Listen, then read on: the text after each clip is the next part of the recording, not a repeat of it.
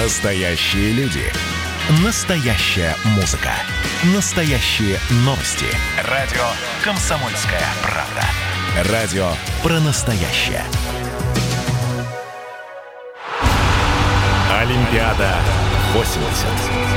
Игры, изменившие СССР.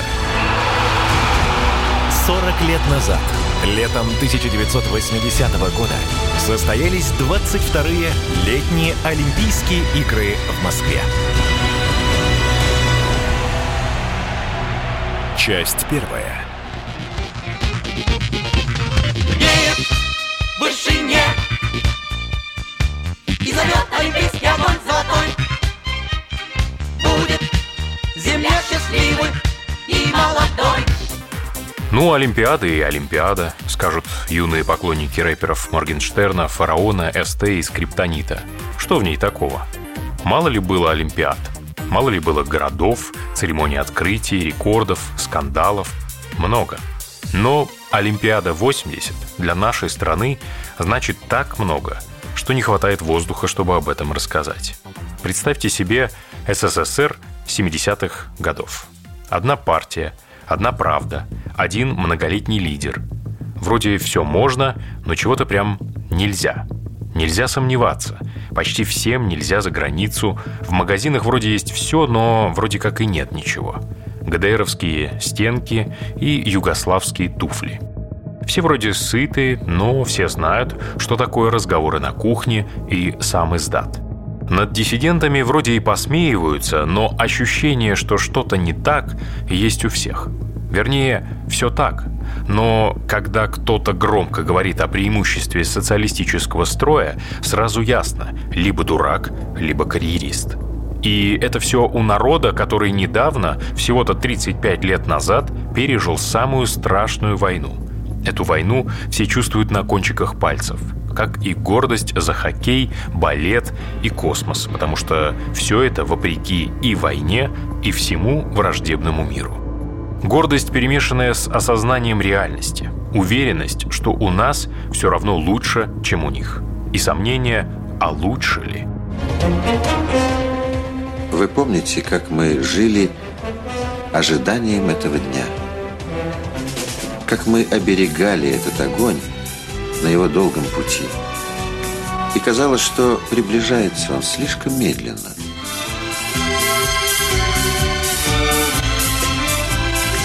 Москва была готова принять Олимпиаду, и все-таки мы волновались. Ведь так хотелось, чтобы праздник удался. Слухи как главные и самые надежные СМИ – Война в Афганистане, от которой пока не страшно, так как вера в армию почти абсолютная. И вдруг Олимпиада. Когда мы заехали в Олимпийскую деревню, то из нее только что ушли строители. Протагент Андреевский, в 80-м военнослужащий, обеспечивал порядок на Олимпиаде. И очень было много разных недоделок, недочетов, браком и просто халатности. Ну, допустим, если красили стекла, то помимо рам больше краски оказывалось на стеклах. Если клали плитку, то обязательно будет клеем измазана вся остальная плитка. Вот мы это все очищали, готовили, убирали, готовились для встречи спортсменов. Ну и заполняли уже как бы необходимым инвентарем, бельем наши этажи. Собственно, основная задача на курсантов возлагалась – это обязанности горничной по одному человеку на этаж. На этаже проживало 20 человек гостей. В каждой комнате по два человека. Вот один курсант должен был убираться, заправлять кровати, менять белье, выносить мусор, ну и следить за безопасностью на этом этаже.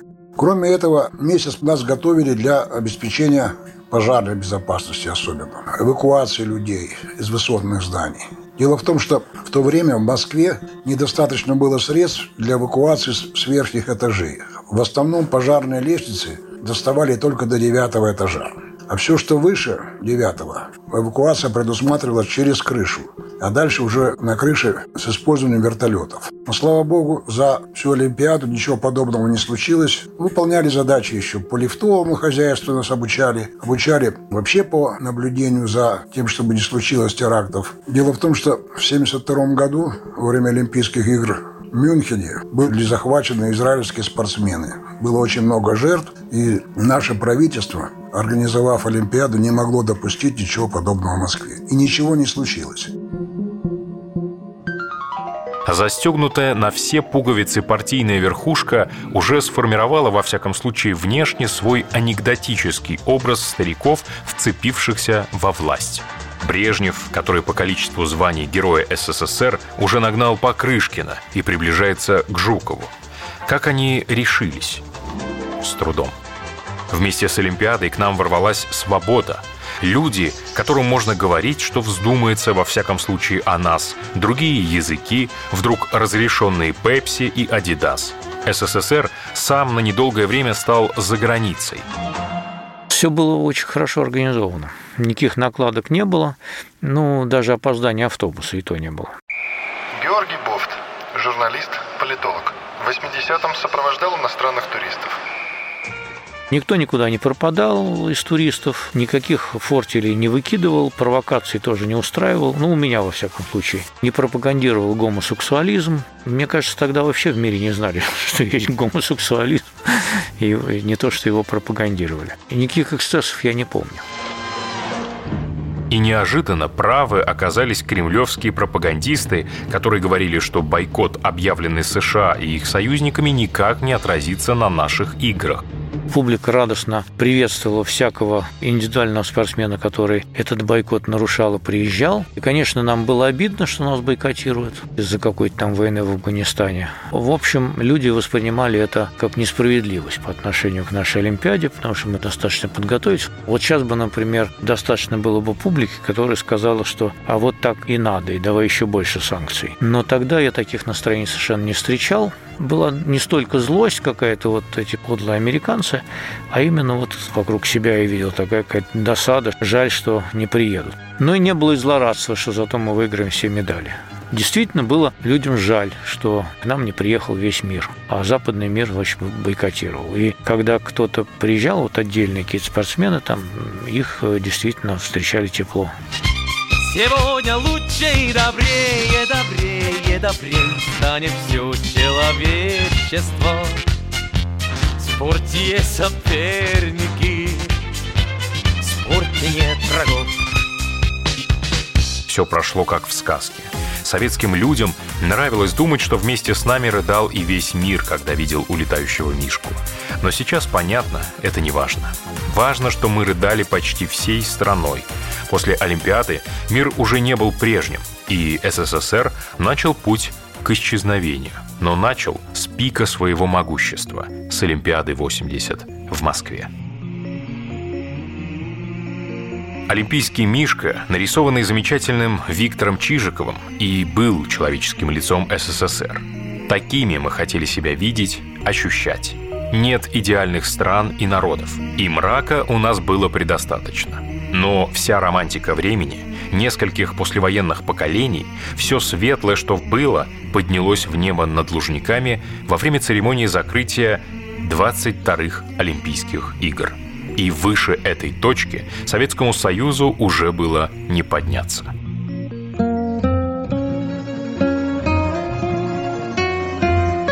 Московская Олимпиада продолжалась 16 дней, с 19 июля по 3 августа. И каждый из них был наполнен самыми разными событиями – победами, поражениями и даже, казалось бы, не относящимися напрямую к Олимпийским играм трагедиями, такой как, например, смерть Владимира Высоцкого. На стадионе Лужники в ходе торжественной церемонии зажжен олимпийский огонь Олимпийских игр 80. В советском правительстве долго думали, кто станет тем самым спортсменом, который будет удостоен этой чести – Поначалу сошлись на кандидатуре Виктора Санеева, знаменитого легкоатлета и до сих пор единственного трехкратного олимпийского чемпиона в тройном прыжке. Но кто-то из начальства вдруг осознал, что Санеев из Абхазии, и это обстоятельство было признано политически неверным. Срочно понадобилось найти кого-то из России. И тут вспомнили о легендарном баскетболисте Сергее Белове – в графе «Место рождения» у него стояла политически верная Томская область. Ступеньки, по которым Белов должен был подниматься к олимпийскому факелу, оказались дьявольски скользкими, и за ночь пришлось набивать на них специальные ребра. Несмотря на то, что СССР заключил контракт на экипировку эстафеты огня с японской фирмой Мизуна, Санеев и Белов бежали в кроссовках Adidas. И это видел весь мир. Скандал получился грандиозным. Особенно на фоне популярных поговорок типа «сегодня носишь Adidas, а завтра родину продашь». Олимпиада 80, молодые, но в серьезности Они уже тогда знали все подробности Форца на Арбате, валюты в Большом театре Всегда при материале, вышка на кармане Ломали, катали, но это мелочи. Гостиницы, националь, валютные девочки Кооператоры, спекулянты, информаторы Березка, чеки, стрёмный бартер Немного свободы, видеосалоны Монтана, саламандры на ноги Иконы, антиквариат, магаданское золото Игровые малины, любители морфия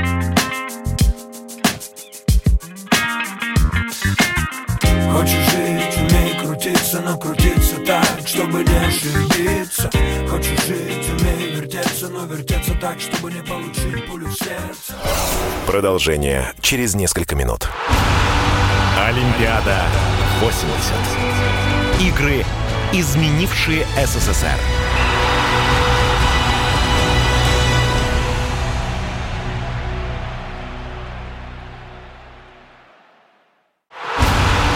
Олимпиада 80.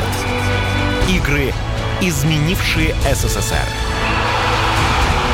40 лет назад, летом 1980 года, состоялись 22-е летние Олимпийские игры в Москве. Часть вторая. Мир застыв глядит на твой успех Ты на целый миг быстрее всех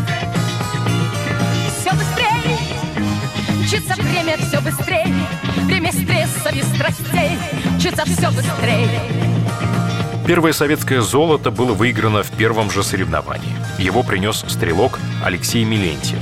В стрельбе из пистолета он установил новый мировой и олимпийский рекорд – 581 очко. Рекорд продержался целых 35 лет.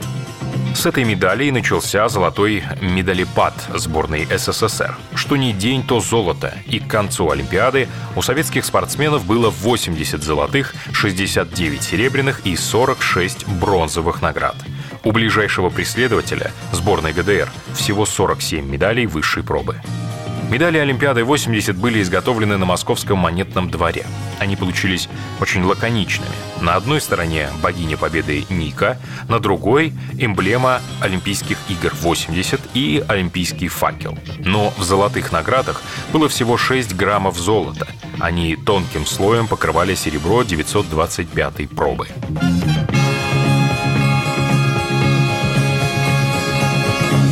Вход на соревнования Олимпиады 80 не был дешевым. Те же 2 рубля – это приличные деньги для того времени. Но из-за бойкота некоторые страны сдавали свои квоты на билеты десятками тысяч. В свою очередь, в СССР их выкупали организации и продавали своим работникам со скидками до 70%. Так что жители Москвы, которых не вывезли из города на время Олимпийских игр, при желании вполне могли попасть на сами соревнования. Олимпиада 80 – звездный час Владимира Сальникова. Он выиграл три золота, и первый из них на полторы тысячи метров вольным стилем с мировым рекордом. Сальников первым выплыл из 15 минут, но сам на дистанции до конца не верил, что ему покорится такой результат. А следом было золото на 400 метров и победа в эстафете 4 на 200. Владимир Сальников до сих пор жалеет, что в Москву из-за бойкота не смог приехать его принципиальный соперник, американец Брайан Гудел. Но сомнений, что из их дуэли победителем все равно вышел бы Сальников, у экспертов того времени не было. Советский гимнаст Александр Детятин стал настоящим героем. На Олимпиаде в Москве он выиграл три золотые медали, четыре серебряные и одну бронзовую, то есть поднимался на пьедестал почета во всех дисциплинах. Никогда еще гимнасты не выигрывали 8 наград за одни игры. Благодаря этому результату Детятин вошел в Книгу рекордов Гиннесса.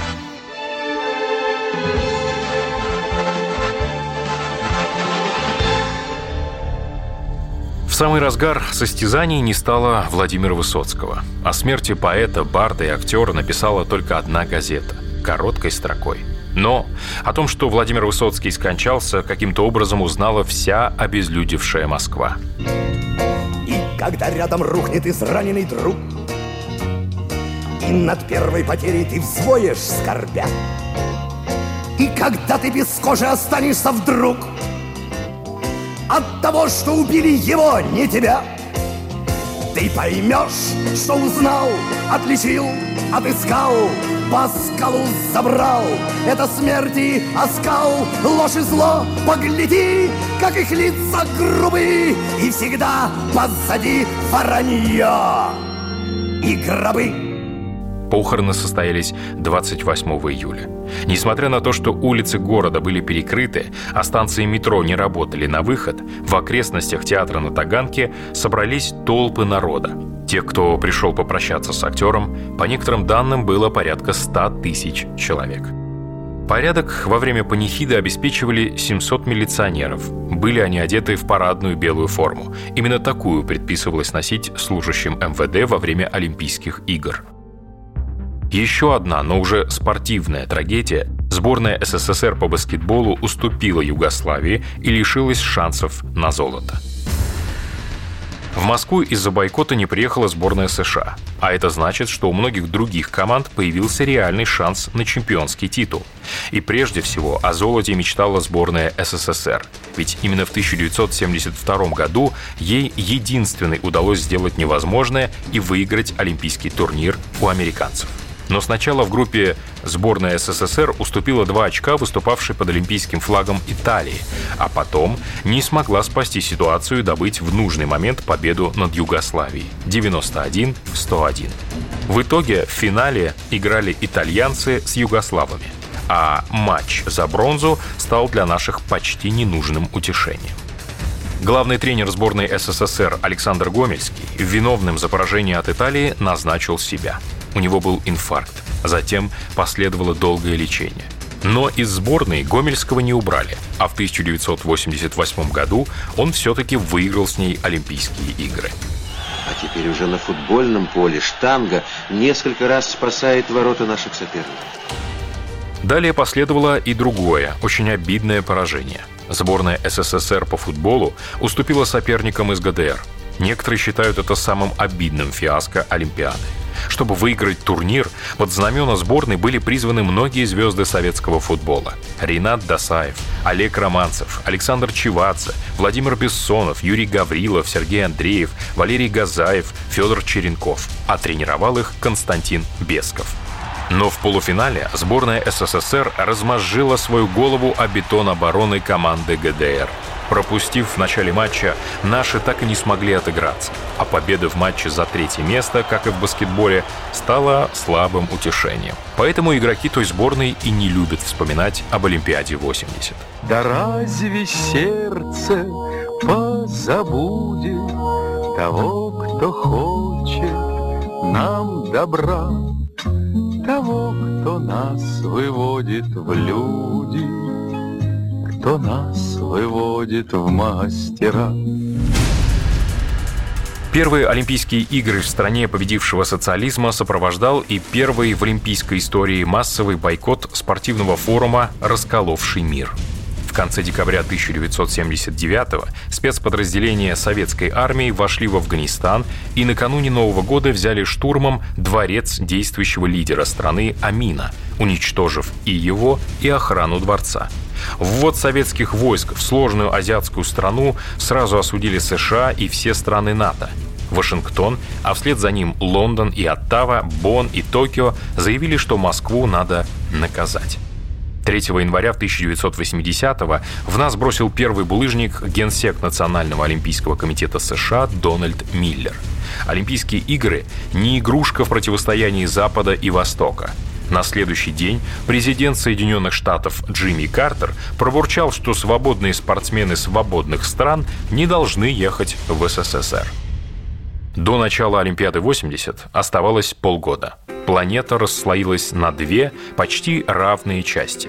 В национальных олимпийских комитетах 65 стран зазвучали голоса, что их атлеты не блеснут силой, скоростью и меткостью на соревнованиях в стране-агрессоре.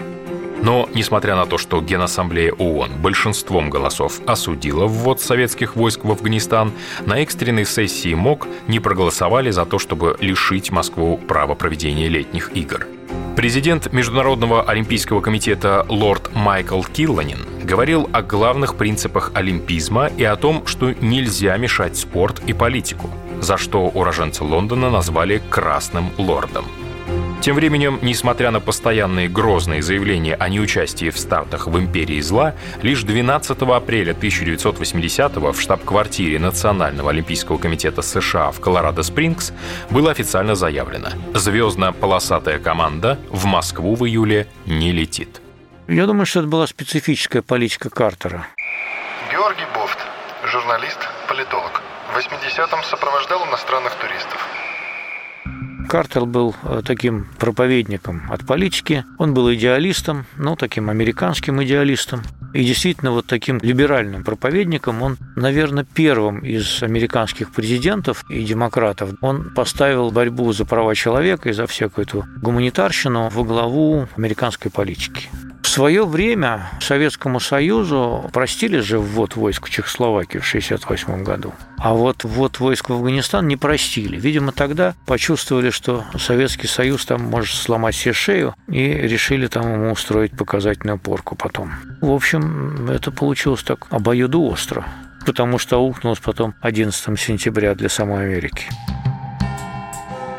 Ближайшие союзники, британцы, казалось, взяли под козырек. И сама премьер, железная Маргарет Тэтчер и ее кабинет откровенно давили на своих олимпийцев. Но Британская олимпийская ассоциация во главе с Деннисом Фоллоузом решили отправиться в Союз. Правда, шли в Лужниках с табличкой «Британская ОА» и под белым флагом МОК с пятью кольцами. Как и французы, австралийцы, голландцы, всего 14 команд. Италия бойкотировала игры 80, запретив своим спортсменам-военнослужащим лететь в Москву. Но дзюдоист Эцио Гамба дезертировал из воинской части и стал олимпийским чемпионом. Здравствуй, самый лучший на свете стадион моей мечты. Одержимость, путь к победе, спорта нет без красоты жажда счастья, жажда рекорда и борьбы прекрасный миг мастера большого спорта учат рыцарству других. Продолжение через несколько минут. Олимпиада 80. Игры, изменившие СССР. 40 лет назад – Летом 1980 года состоялись 22-е летние Олимпийские игры в Москве. Я, ты, он, она, вместе целая страна, вместе дружная семья. Славим мы сто тысяч я, я, ты, он, она, вместе целая страна, вместе дружная семья. Славим мы сто тысяч я. Часть третья. Из западноевропейских стран под национальными флагами прошли атлеты лишь семи государств. Зато 24 африканские державы, манкировавшие предыдущими играми, радостно окунулись в атмосферу олимпийского праздника по-русски. Разные были делегации, разные были люди. Протаген Андреевский. В 80-м военнослужащий. Обеспечивал порядок на Олимпиаде. Одни приехали сражаться, другие приехали просто побыть. Такие делегации, как Советского Союза, ГДР, Кубы. Там были настоящие спортсмены. Я вот одного запомнил. Такой был боксер в тяжелом весе Стивенсон. Он в Москве стал четырехкратным олимпийским чемпионом. Легенда мирового бокса. А многие приезжали просто отбыть номер. Африканские страны. Первыми приехали, последними уехали. Я помню Шейшельские острова, Приехали недели за две до начала Олимпиады и уехали недели через две после окончания Олимпиады, одними из последних. В Москве понравилось, жили, не тужили, можно сказать.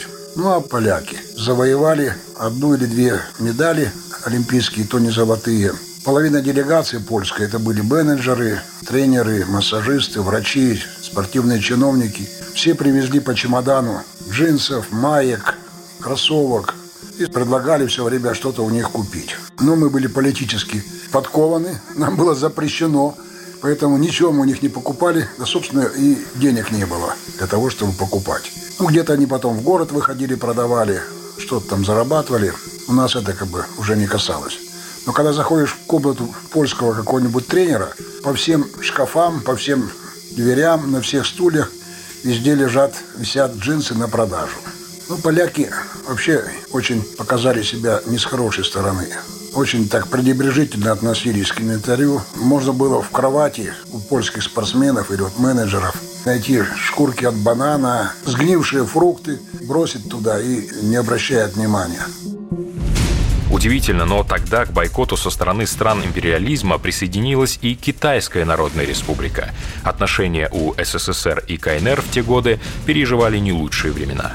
Обструкция, устроенная своему главному стратегическому противнику американцами, привела к тому, что в Советский Союз прилетели спортсмены лишь из 80 стран. И та акция спровоцировала ответный удар. СССР и ряд его союзников не отправили команды на следующие игры 84 в американском Лос-Анджелесе. Ложка дегтя, что не все приехали, не все освещали эту Олимпиаду. Через четыре года мы не поехали тоже на Олимпиаду в Америку, как бы отомстив. Но для спортсменов, кто участвовал, не было разницы, не было политики. И рекорды ставили, и медали завоевывали, потому что у спортсмена жизнь коротка. И фаза 4 года для некоторых эти Олимпийские игры были уже последними, поэтому все выступали именно в спортивном плане очень и очень добросовестно. Здесь стоит упомянуть про самую забавную и трогательную историю, связанную с бойкотом Олимпиады. Австрия оказалась в числе тех стран, что решили участвовать в московских играх. Но вот Австрийская федерация конного спорта проявила своеволие и сама по себе объявила бойкот. Она отказалась отправлять в Москву одну из главных претенденток на золотые медали в соревнованиях по выездке Элизабет Тойрер. Положение оказалось угрожающим. Но на помощь своей подруге пришел чемпион мира в Формуле-1 Ники Лауда. Его маленький двухмоторный самолет «Стойрер» и ее лошадью на борту прорвался через все запреты и совершил посадку в Шереметьево-2. Старался как никогда. Вел машину, избегая малейших воздушных ям. Лошадь всю дорогу заглядывала ко мне в пилотскую кабину и радостно ржала, рассказывал Ники Лауда. И все оказалось не зря. Элизабет Тойрер и ее радостная лошадь по кличке Моншери выиграли золото Олимпиады 80. Элизабет Тойрер из Австрии на своем сером Моншери гармонией пластикой движения покорила всех. Ну, во всяком случае, подавляющее большинство. Мне пришлось преодолеть много препятствий, чтобы приехать в Москву. Но я здесь и счастлива, сказала она, став чемпионкой. 1980 год был богат на события. И хотя новости спорта почти никогда не имеют политической подоплеки, именно в этом году спорт и политика смешались настолько, что даже самым маститым политологам пришлось срочно изучать спортивную терминологию.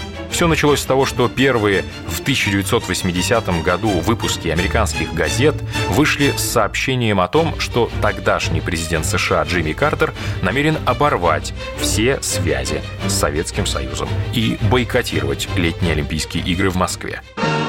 Шествуй, Алим, гордо, солнечной стремись награде, ради красоты спорта, Родины своей ради. Надо побеждать честно, надо жить на свете ярко. Сложат для нас песни, будет и лицам жарко. Мы верим твердо в героев спорта, нам победа как воздух нужна. Мы хотим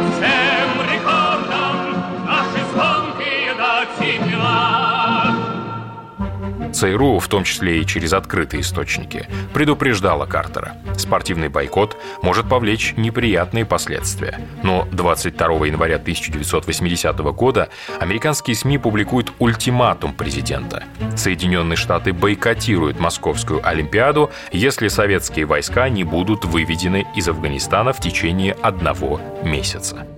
Ультиматум Картера не имеет никаких последствий. 21 марта Белый дом официально передает в прессу заявление о том, что американские спортсмены не поедут в Москву. В нарушении Олимпийской хартии, требующей от стран, подписавших ее, противостоять любому давлению политического, религиозного или экономического характера, стали предпринимать попытки перенести место проведения летних игр в другую страну. Международный Олимпийский комитет не поддался на уговоры. Спортсмены и журналисты через газеты благодарят за это МОК. Картер даже уговорил боксера Мухаммеда Али отправиться в Африку, дабы уговорить лидеров Танзании, Сенегала и Нигерии отказаться от отправки их национальных спортивных команд в Москву. Турне чернокожего боксера не задалось. Танзанийский президент Джулиус Ньерере отказался принимать спортсмена. Африканские СМИ писали, Ньерере оскорблен тем, что США отправили к нему для переговоров какую-то политическую пешку. Американские газеты тиражировали интервью с американской спортсменкой Анитой Де Франс, которая, несмотря на бойкот, решила приехать в Москву. Мы – честные граждане Соединенных Штатов Америки, но мы – команда, о которой никогда не упоминают сейчас. Нас не существует. За несколько дней до того, как Олимпиада-80 триумфально закончилась, когда изображение ставшего в одночасье знаменитым олимпийского мишки было опубликовано на страницах газет и журналов чуть ли не всех стран мира, американские СМИ поставили позорную точку в истории с бойкотом. Джимми Картер решил компенсировать американским спортсменам их неучастие.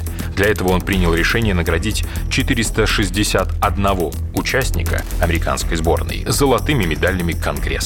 Поскольку награждать пришлось колоссальное количество людей, в Конгрессе решили сэкономить и поручили монетному двору США отлить не стандартные золотые, а латунные медали, которые решено было все-таки позолотить.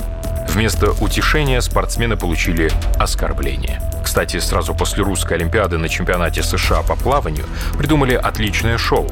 К табло, где отражались результаты на восьми дорожках бассейна, добавили еще три строчки «Время», которое показывали призеры игр в Москве.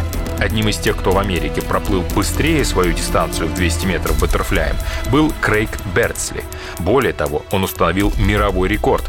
Тогда ему было всего 20 лет. Годы спустя он так и не смог выиграть ни одного крутого соревнования. То есть Олимпиада 80 была его единственным шансом на большой успех.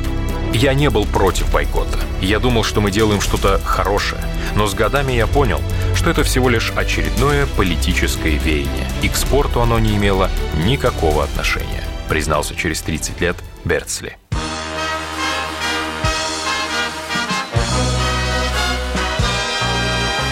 Спешит с Олимпа нам огонь крылатый, Его встречает с гордостью Москва. И верим мы огонь Олимпиады, Зажженный нами в год восьмидесятый, Залогом дружбы станет на века.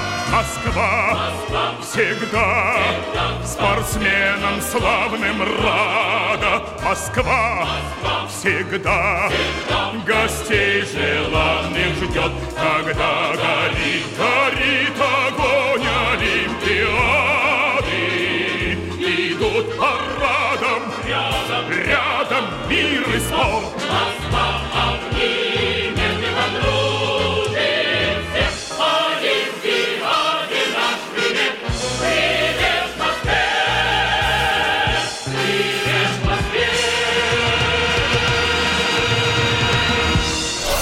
Продолжение через несколько минут. Олимпиада 80. Игры, изменившие СССР.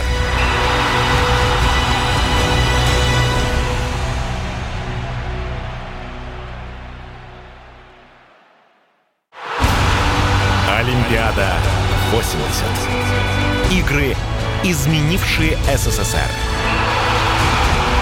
40 лет назад Летом 1980 года состоялись 22-е летние Олимпийские игры в Москве.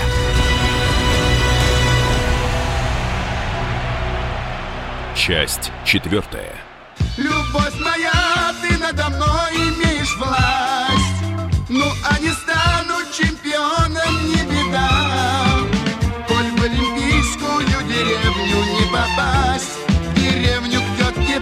Попадем тогда.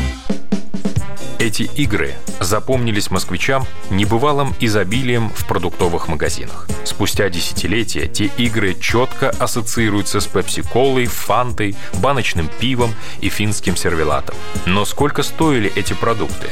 И могли ли себе их позволить советские люди?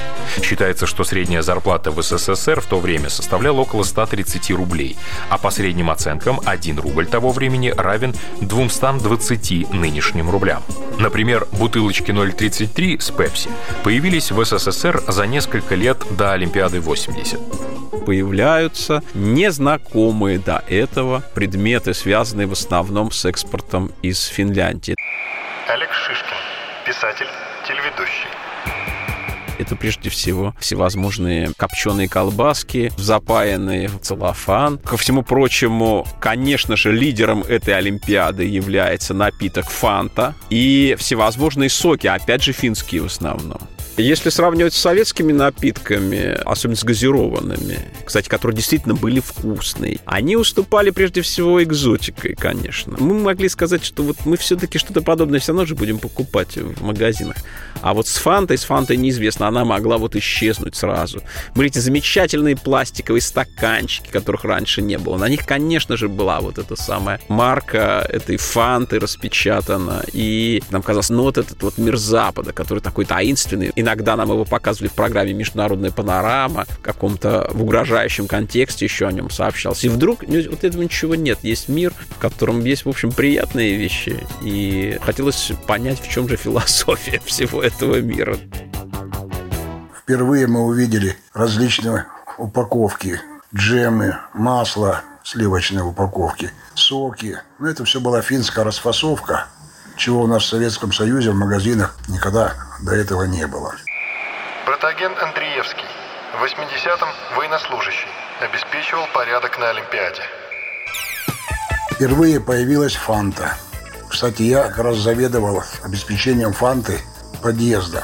И как только она заканчивалась, по звонку приходила машина и заполняли все холодильники. Ну, надо сказать, что спортсмены фанту не пили.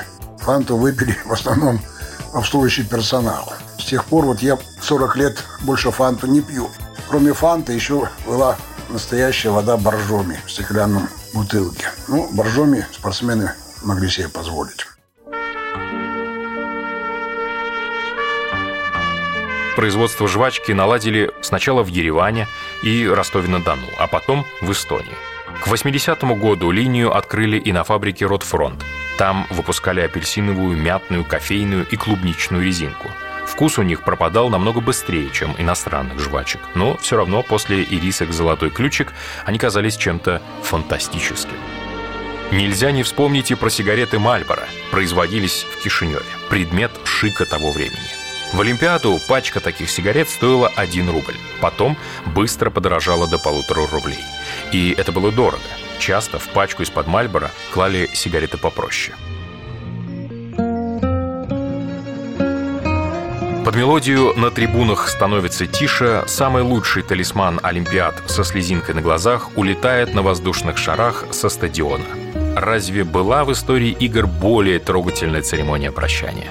ЦК сказали, что медведи не летают, как вообще может улететь это все хозяйство. Ну, короче говоря, приехал на Мосфильм, я сделал буквально два дубля и уехал, и забыл про это. Прошел месяц там, или сколько там, или два уже. Приехал на закрытие, вдруг смотрю, Мишку там выносит, Мишку. Музыка такая спокойная какая-то началась, такая нежная. И зазвучал мой голос. Я, честно говоря, сначала даже не узнал, потому что он еще был записан как бы дуэтом. Это Виктор Бабушкин, звукорежиссер, он сделал микс такой. Я, Анциферова и ансамбль «Самоцветы». Но мы не видели друг друга на записи, поэтому как он сделал, как он свел, так это и пошло в эфир. А так, в принципе, просто фонограмма, и он улетел. Про того самого улетевшего в сказочный лес олимпийского Мишку слагались разные легенды. И то, что внутри него сидел пилот, и то, что потерявшего управление медведя сбивали средствами ПВО, и что потом останки талисмана в подвалах Олимпийского комитета съели крысы, все это неправда. Олимпийских мишек было два. Тот самый, участник церемонии, и его дублер. Дублер потом выставлялся на ВДНХ.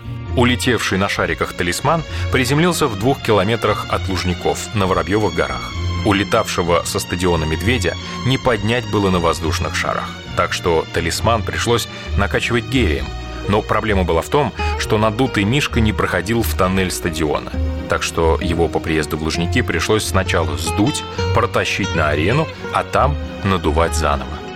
После Олимпиады мир действительно уже не был прежним, и СССР начал путь к исчезновению. Но начал с пика своего могущества, с Олимпиады 80 в Москве. Мы помним каждый из таких моментов и потому говорим «Олимпиада, ты прекрасна». На трибунах становится тише, Тает быстрое время чудес. До свидания, наш ласковый Миша, Возвращайся в свой сказочный лес. Не грусти, улыбнись на прощание, Вспоминай эти дни, вспоминай.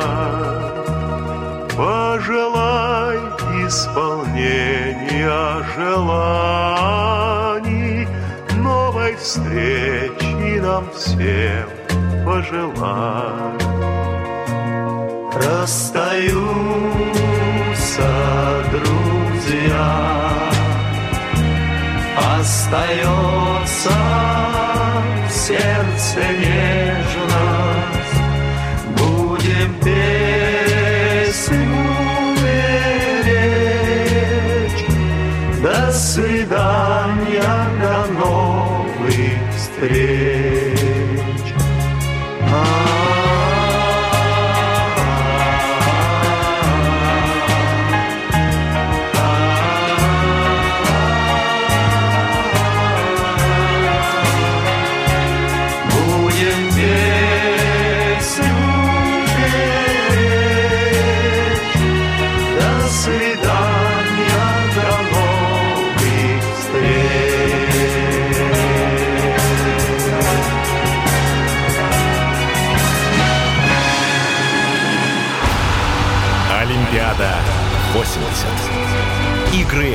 изменившие СССР.